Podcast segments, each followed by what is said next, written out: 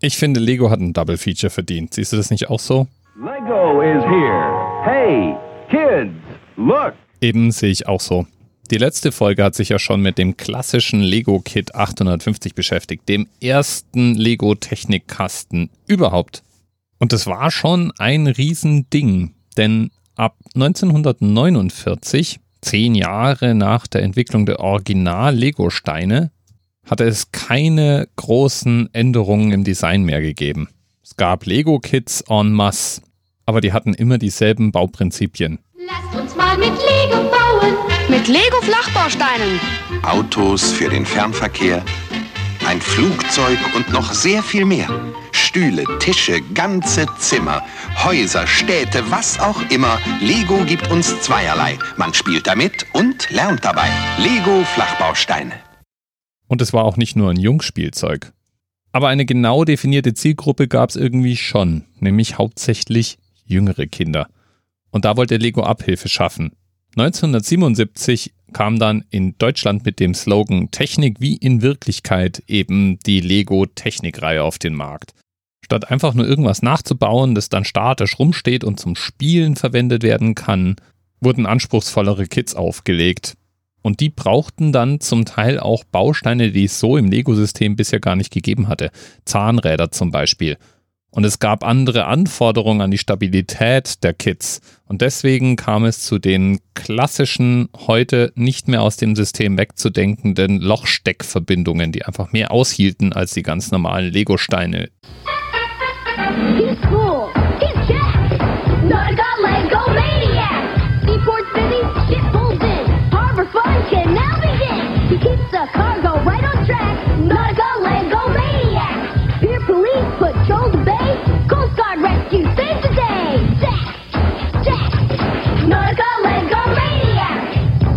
Ich könnte jetzt tatsächlich jeden Tag einen anderen Lego-Kit besprechen. 850 war ein Gabelstapler und der Kit, den ich heute als Themenanker nehme, den hat uns Eri vorgeschlagen. Einen ähnlich berühmten klassischen Lego-Baukasten, nämlich der Lego-Baukasten 851. Das war ein Traktor und je nachdem, was man ihm hinten dran bauen wollte, konnte man die Bausteine zu einem Kreiselmähwerk, einem Heuwender oder einem Flug zusammenstecken. Freilich sieht es alles immer noch klassisch nach Lego aus, von ganz kleinen Abweichungen. Die Steine haben Löcher, durch die man Stäbchen durchschieben kann. Die klassischen Verbindungsstäbe, die man auch heute noch kennt. Es gibt Zahnräder und damit zog eben Bewegung in die Lego-Baukästen ein.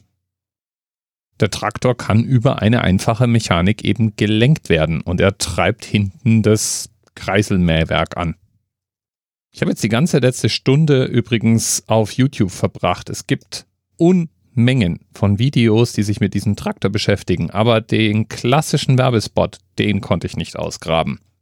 Was ich aber gefunden habe, ist der klassische Werbespot für Lego Kit 853. Das war ein Rennauto und der erste große Verkaufsschlager der Lego Technikreihe. Start in die neue Spieldimension. Lego bringt Technik wie in Wirklichkeit.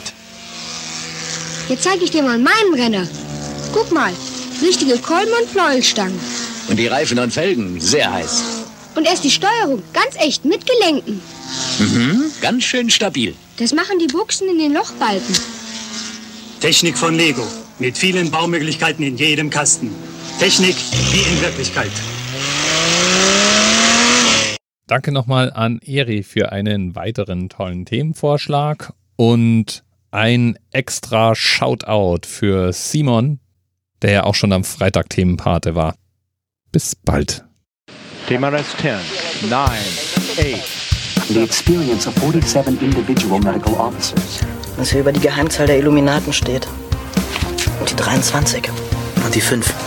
Wieso die 5? Die 5 ist die Quersumme von der 23.